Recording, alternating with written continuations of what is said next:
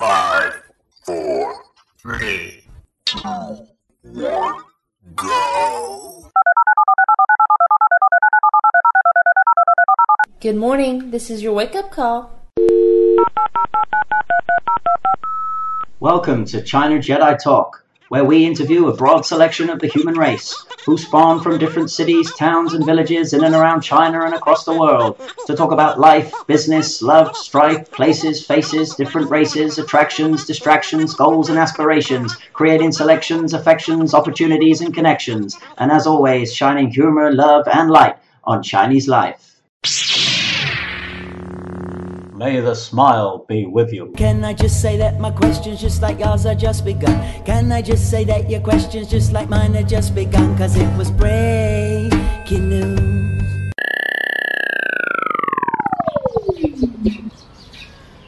So, Albert, before we talk about your story when you arrived in Australia at around 30, I want to just go back. And I want to go back to Hong Kong when you were growing up as a little boy. Now, you were the fourth baby of six in your family.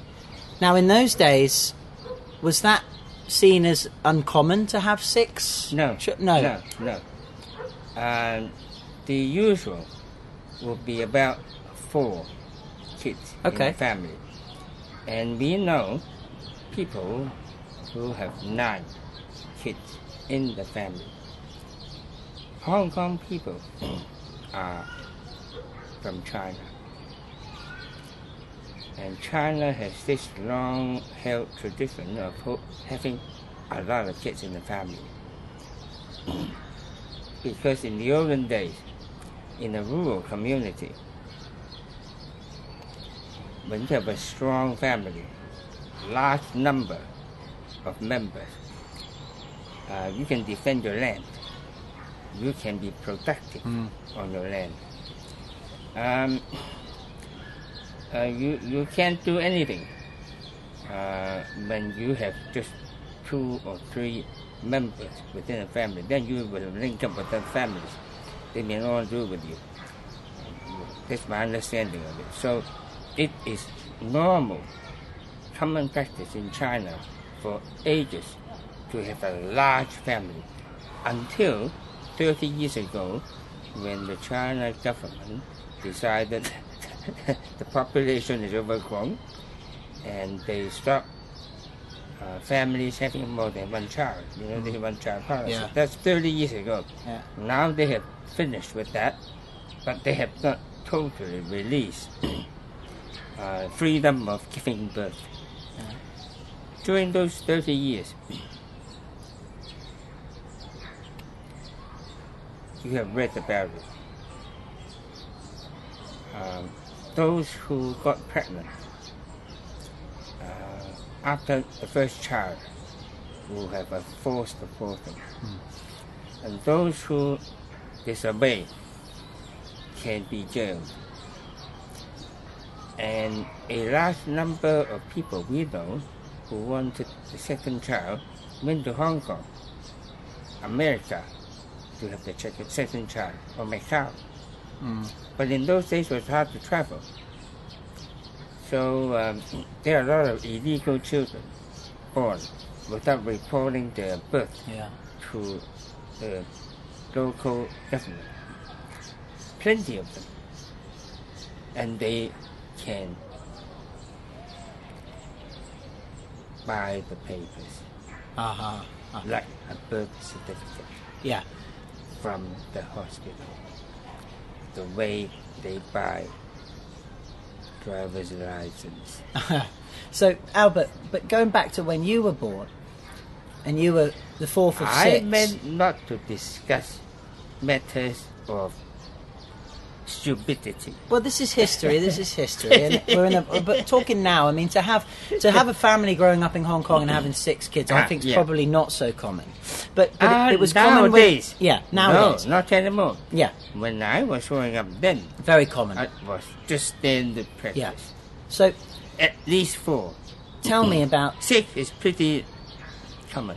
you had six siblings, five siblings. You were the fourth of the six.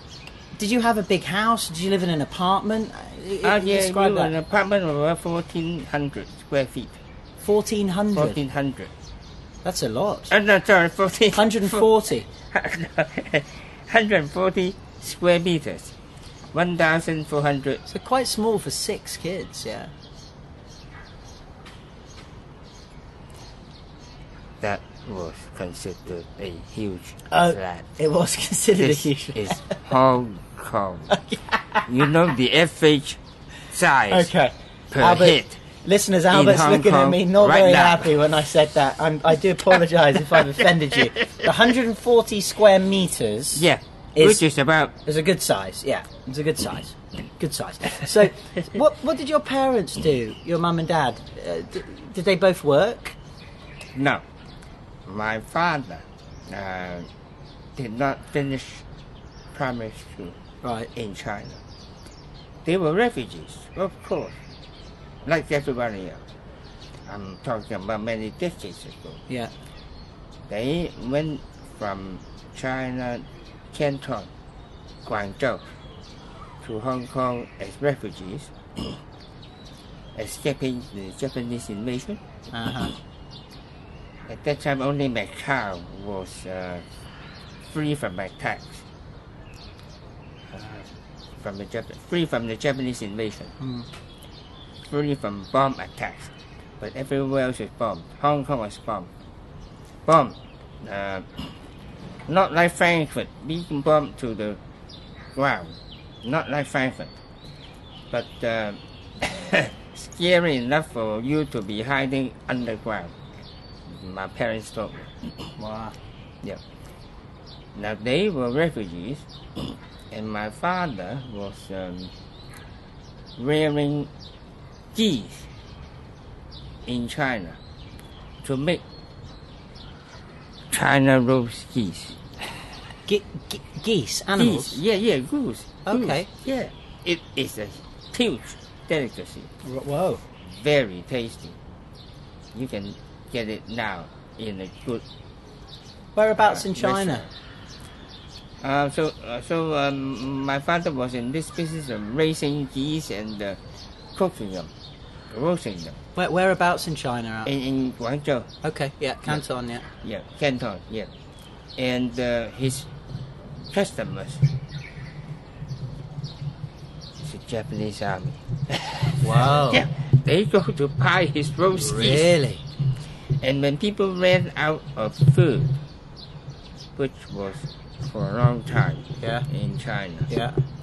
when, you know the Great Famine, you study history, Yes. you know. Yeah. When people ran out of food, they come to my father's place. I wasn't born then, all right? I was born in Hong Kong.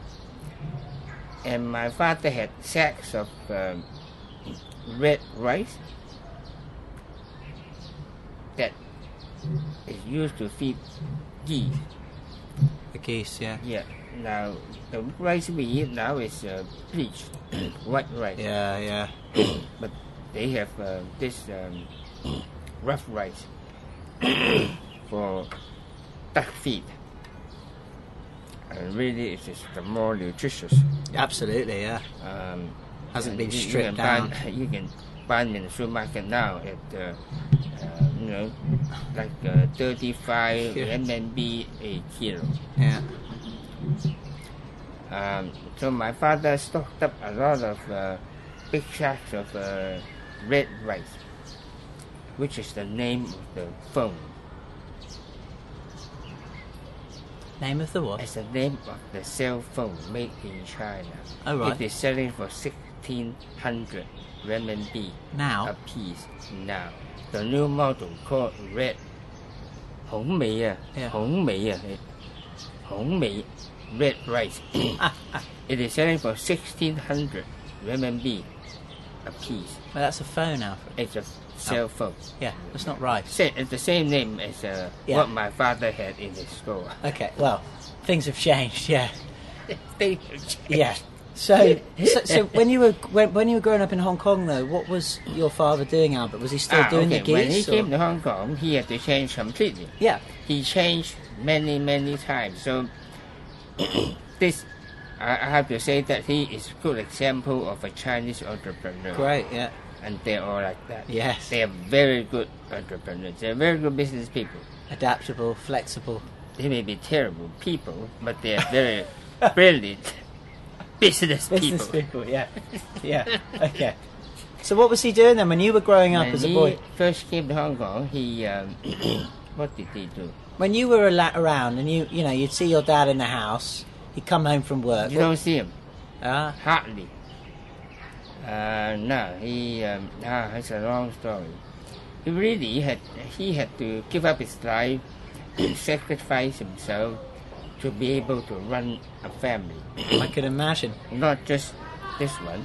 He's got another family Oh, of another six kids. whoa. Yeah, So he's a father of 12 children. yeah. And this is common Wow. in China. A tradition that they brought to Hong Kong as well, which the British government recognized as legal, traditional Chinese arrangement. Just at the moment, you know, you could have How, how many, da, da. how many, how many women for those 12 children? Two. two, Okay. two. But he had Wow. three wives. He had three wives. Right. And- Okay. And, and this is normal. This is it was normal. the way we look at it now, Yeah. legally, socially, Yeah. it's not acceptable. No. But you gotta look at it from his view- viewpoint, Yeah. where he comes from, and what he does. He's just doing what everyone else back home is doing. Okay.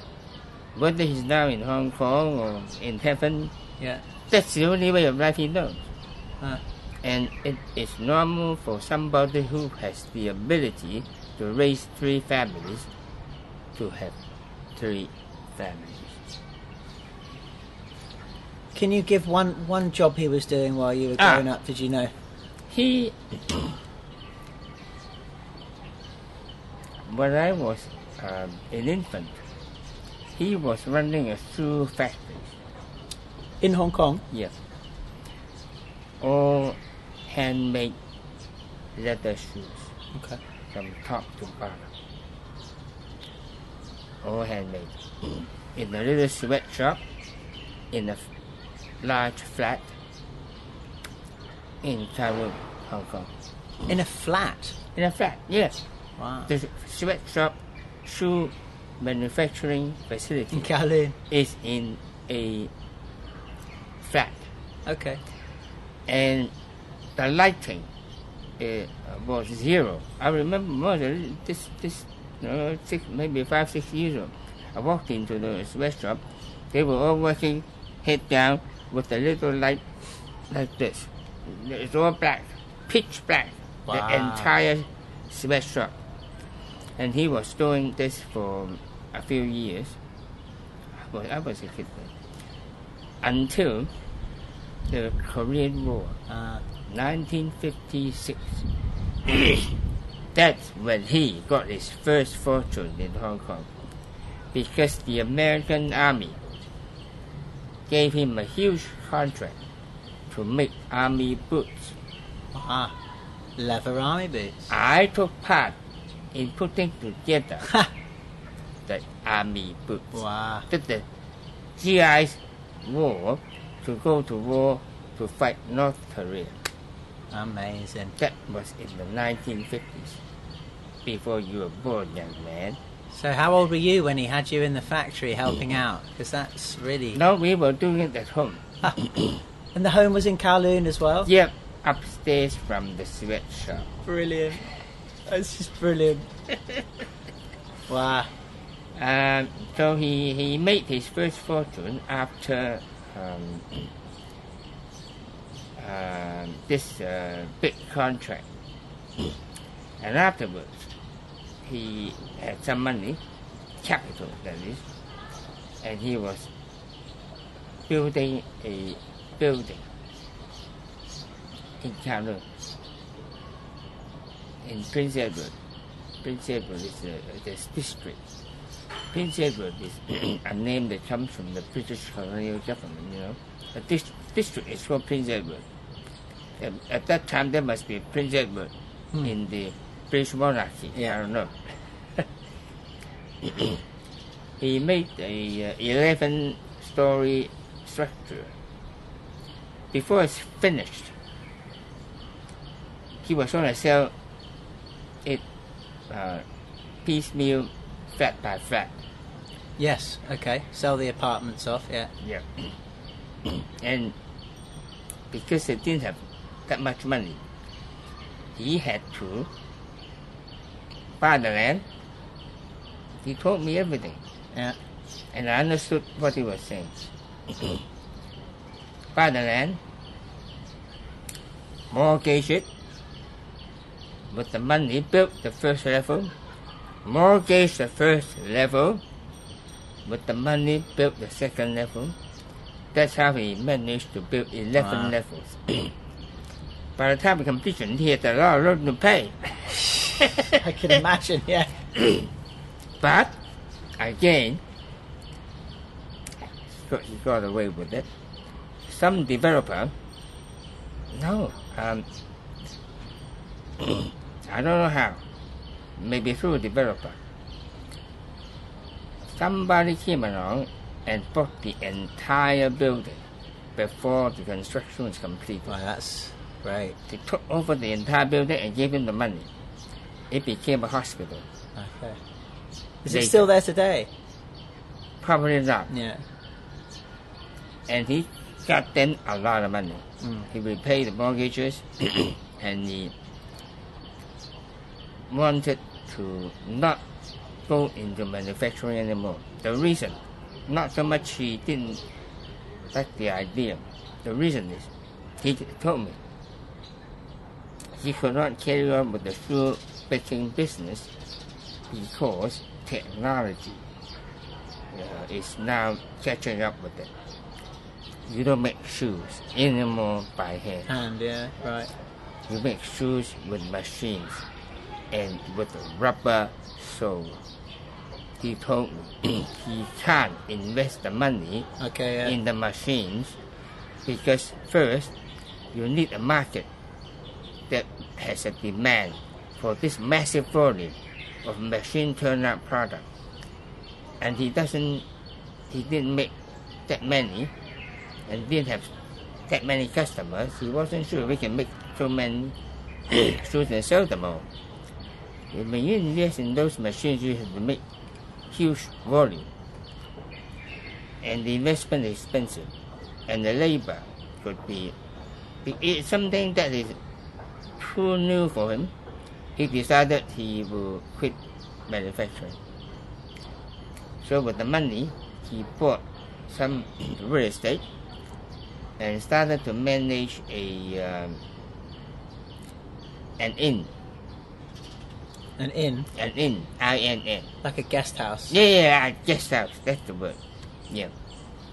He took up half the floor of one very large residential building and turned into a guest house. For Travelers. About, yeah, for travelers. In the busiest touristic center of Kowloon.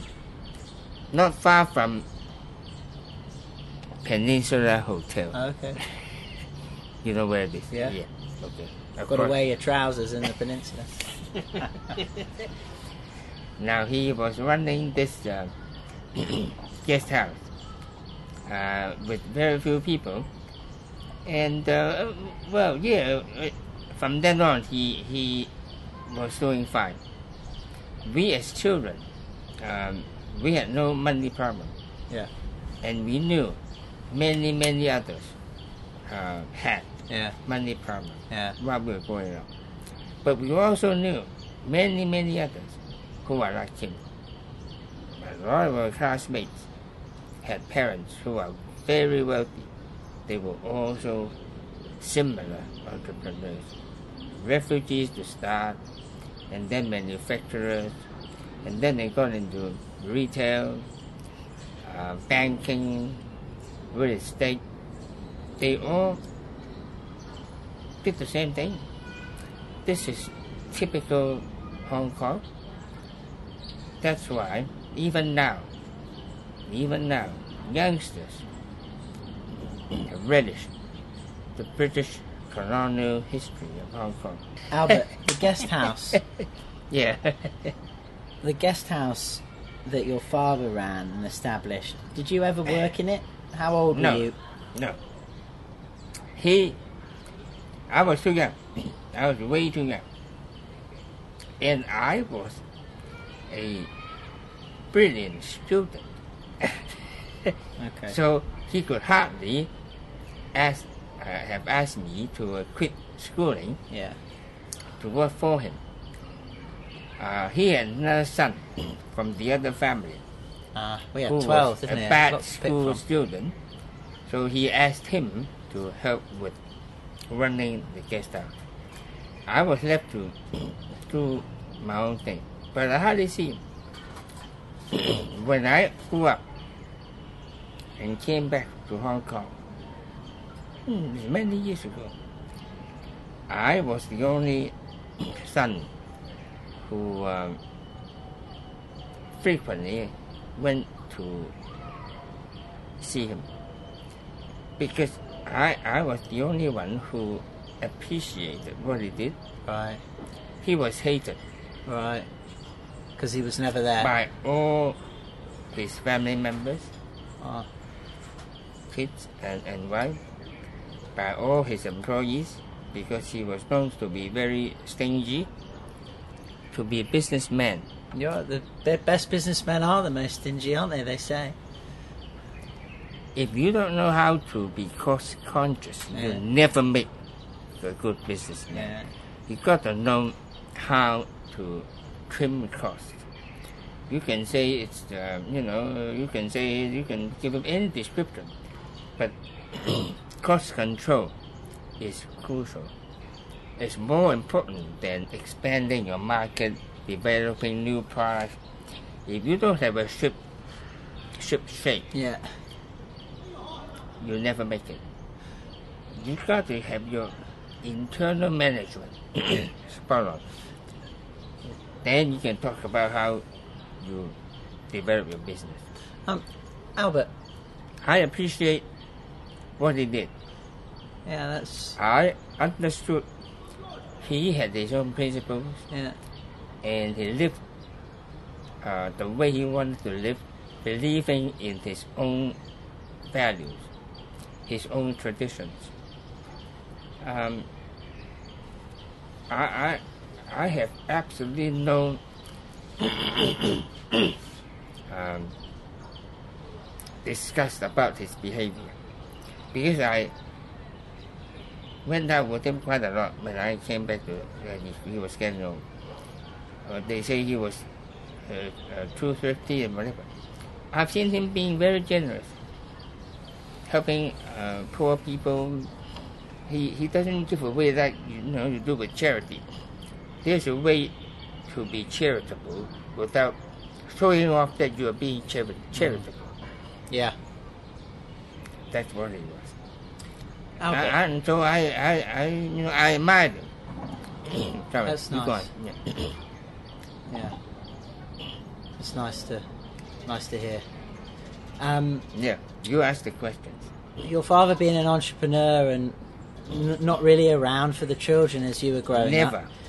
So your mum obviously played a very important No role. No. In those days, Who was in the house looking after you then? yeah, well, What was your mum doing first of Oh, all? his housewife. House. Away? Okay, so she was in the house. No, he, uh, she. Did you have like ayis? You know, like the modern day. Yeah, we had. Uh, at one time, we had three nannies. Okay, I guess At you would need time. a few. Yeah. So she went out and led her own life with her own friends Hmm. most of the time. Right. But I wouldn't say that she treated us badly, Okay. and she treated me especially well because I was a son in a Chinese family. The sons.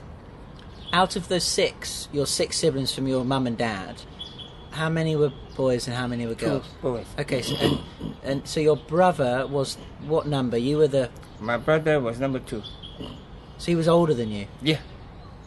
But wouldn't that wouldn't he be looked upon as the most Oh yeah, yeah, yeah, right? yeah. but yeah, you would be yeah. the second. Yeah, Okay. yeah, yeah. But somehow I was the favorite Right. Of the six kids, I was the favorite. I can't see why that would By, be. yeah, well, I don't know either. by both parents. By both parents. Yeah. I was the favorite. Because I was cute, I was playful, and Well, I things was, have really changed. I was very happy. But my father. Playful, did you say? Hmm? Playful. Yeah, playful. I, like that, was very yeah. playful. Yeah. Yeah, playful's I was the most playful. wonderful. Yeah, playful. Yeah. And the most greedy, Ah. eating wise. Ah. Yeah. Well, you had to play, so you needed to eat for the energy to play. Well, I don't know, but uh, I, I love eating. I Playing was- burns energy. I was I was very lively. My brother was very quiet. Okay. He's an architect. He is my brother is an architect.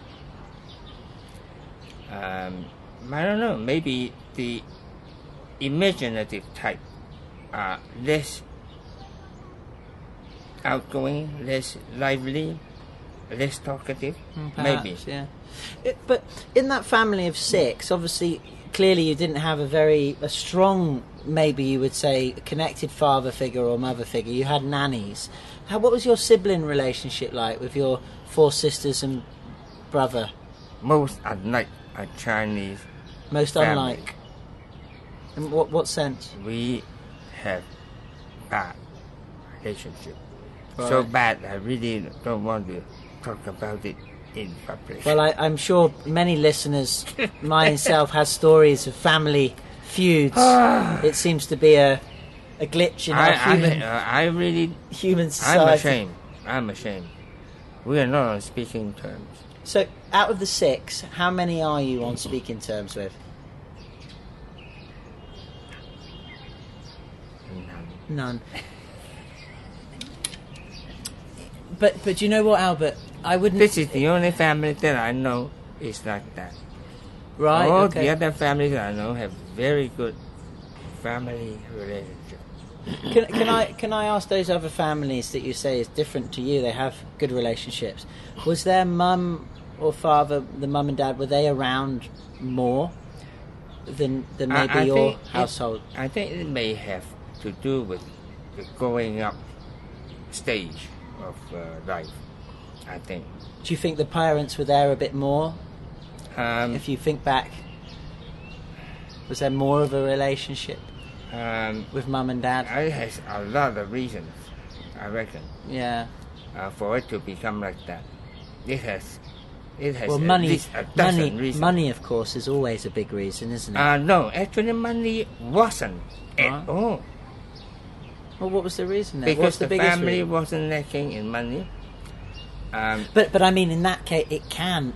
The Yeah, fact that there is a lot of money Mm. can actually create. A, I mean, I've certainly seen it in my life in families.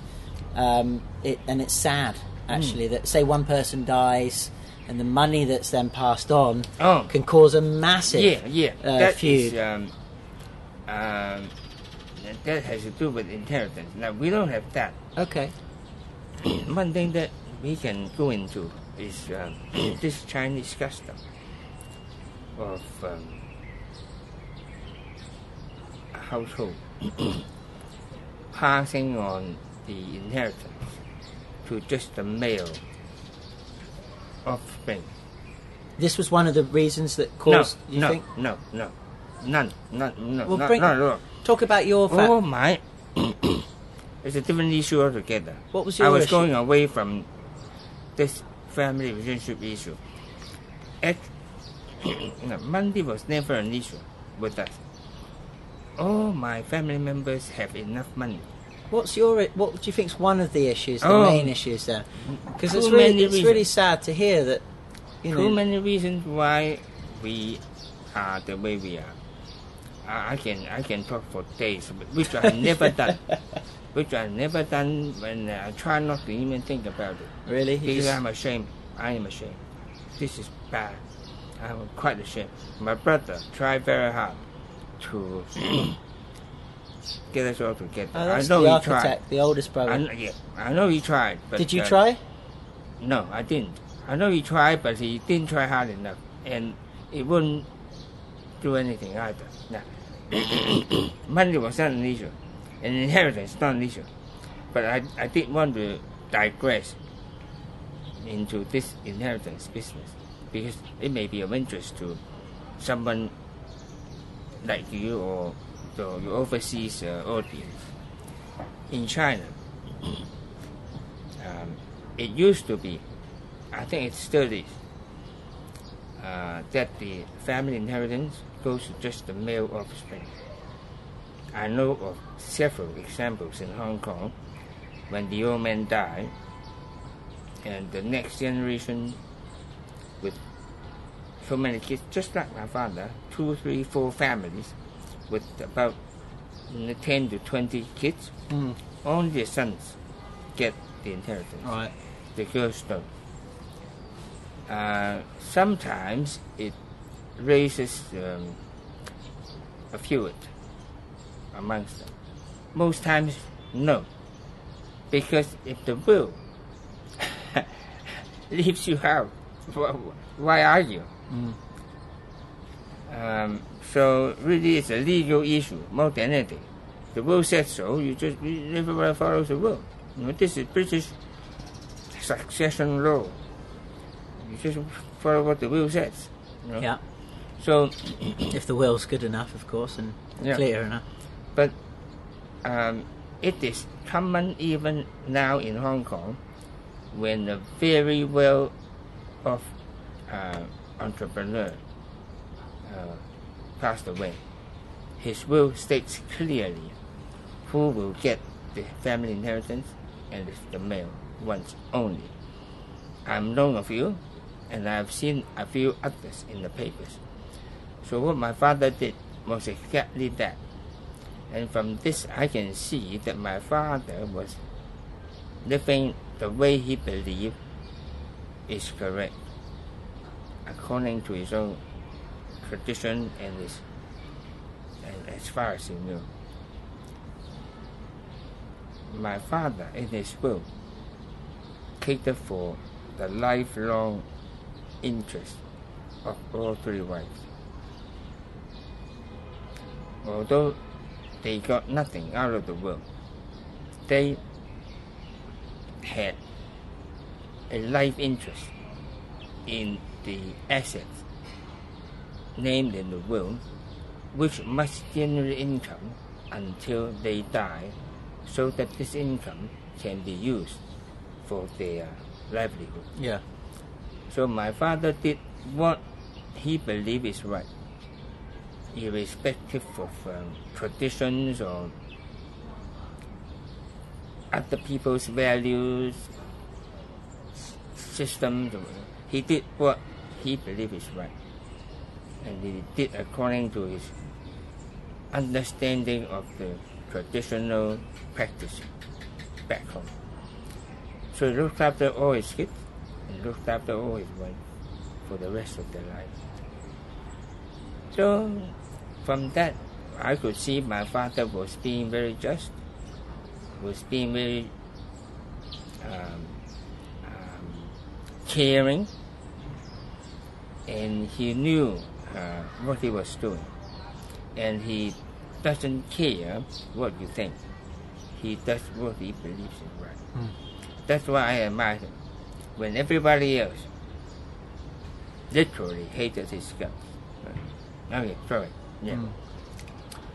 So, one of his boys, Al- Albert, grows up in Hong Kong, Yep. goes to university, does a business degree, does a master's in law, and then, as we spoke about in previous podcasts, gets a job with a Nazi chemical company, ends up in Germany, in Frankfurt, then goes to Thailand for a year, and then marries, not out of love really, but finds himself through that relationship in Australia. Now, to finish talking about your family, what did your father say to you when you got that job with the Nazi chemical company? Was he happy Nothing. for you? He didn't know. He didn't care. He didn't know that I finished studying. I told him I was going overseas. It is not. It wasn't something on his mind. No, Ah. no. He has so many kids. He didn't know which one, where, what. No. And I would say to all listeners, heed that warning because I'm on my fourth soon, and I'm going to stop there because I think four, if you divide a circle into four, you have four quarters. That's more than enough that I could possibly focus on. Because as a father, I, I, everyone is different, but would like to be, to know if my son was getting a job like you Yeah. did and was at university. But I Um, understand that he- very. It was the culture at the time, and Yeah. and He had no idea, I reckon. He had no idea about a Nazi chemical firm in Germany. yeah. I don't think he knew anything outside of China. I don't think so. later in his life, Albert, when you went back to, to look after him or see him, Well, did you get to talk to at- him more? And At that time, that's many, many years later, um, he went all over the world. We went with him. He came to visit us in Australia. We went, you know, touring all sorts of places. He then looked at things differently, ah, but but that's from a different point of view. But at that time, when you got the job with the ca- Yeah, chemical he company, he was no very idea. yeah, he was very busy He only knew. I didn't tell him either. He only knew that I was going to work for a chemical firm, and then when I went overseas, he knew that I was going to go overseas. That's all. Did he know you married Teresa at university? Yeah, yeah. I What told did- him that. And what did he say? Nothing. Nothing. Well, we went out to have yum cha. yeah. Mm, No, they didn't speak. I was talking to my father. That's all. They didn't. Speak. But the Chinese um, uh, tradition is very, uh, very uh, different. The parents are not so outspoken uh, with the uh, in-law or um, the um, yeah, in-law. Yeah um, they may be very shy, they may be very conservative, but they don't interact. This is the Chinese uh, um, culture, I'd say. They are not so warm and forthcoming as the Europeans. Yeah they are not so communicative. Basically, they are just very shy, really. Yeah. It's just a natural tendency to keep very quiet. Yeah.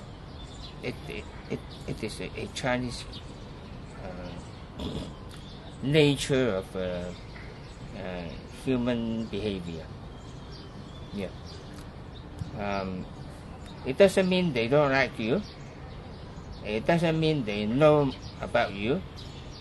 It's just that they are just too conservative to be making a statement. They they are just like that. They just human uh, character. That's all. Um, not that they, my father and my uh, future wife then uh, was um, in any way uh, whatever. You know, they just it's just normal that they just don't talk look at each other. Yeah. And my wife, future wife then, uh, was absolutely. That's just so Chinese, you know. You know, when you live overseas for many years, you notice this is just very Chinese. She she had head down and turned sideways all the time while we're having yum cha, which you don't do. But when we were sitting at the table, that's what she did.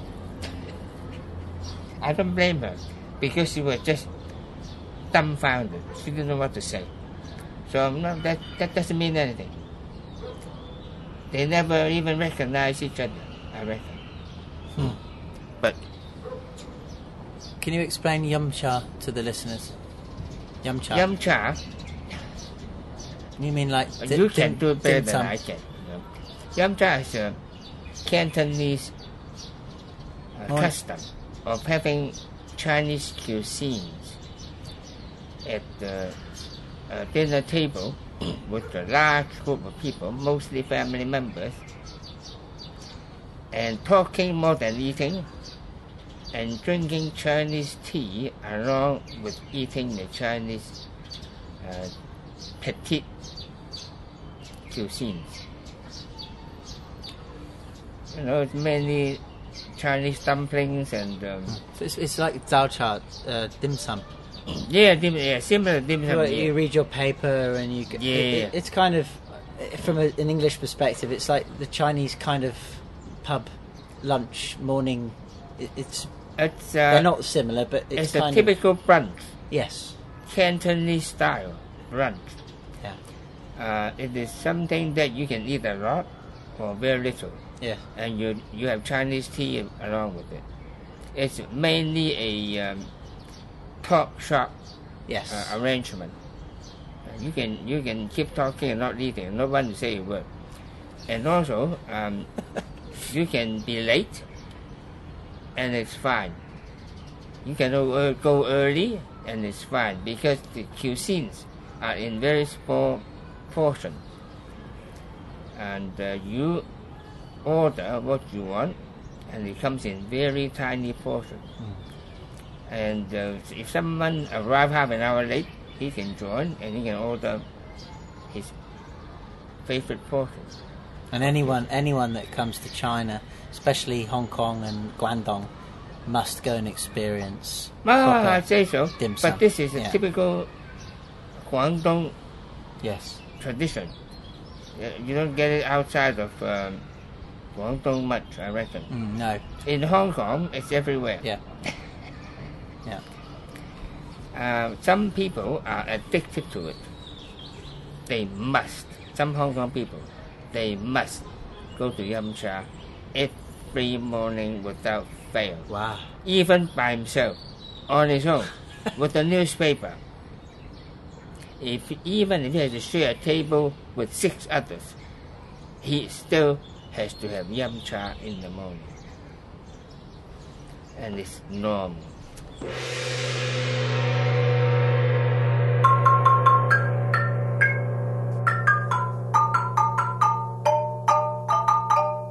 If you enjoy listening to the China Jedi podcast and want to get involved, either by asking a question, expressing your opinion, good or bad, light or dark, or even appearing as a special guest, then get in touch by emailing our team at info at chinajedi.com. That's info at chinajedi.com.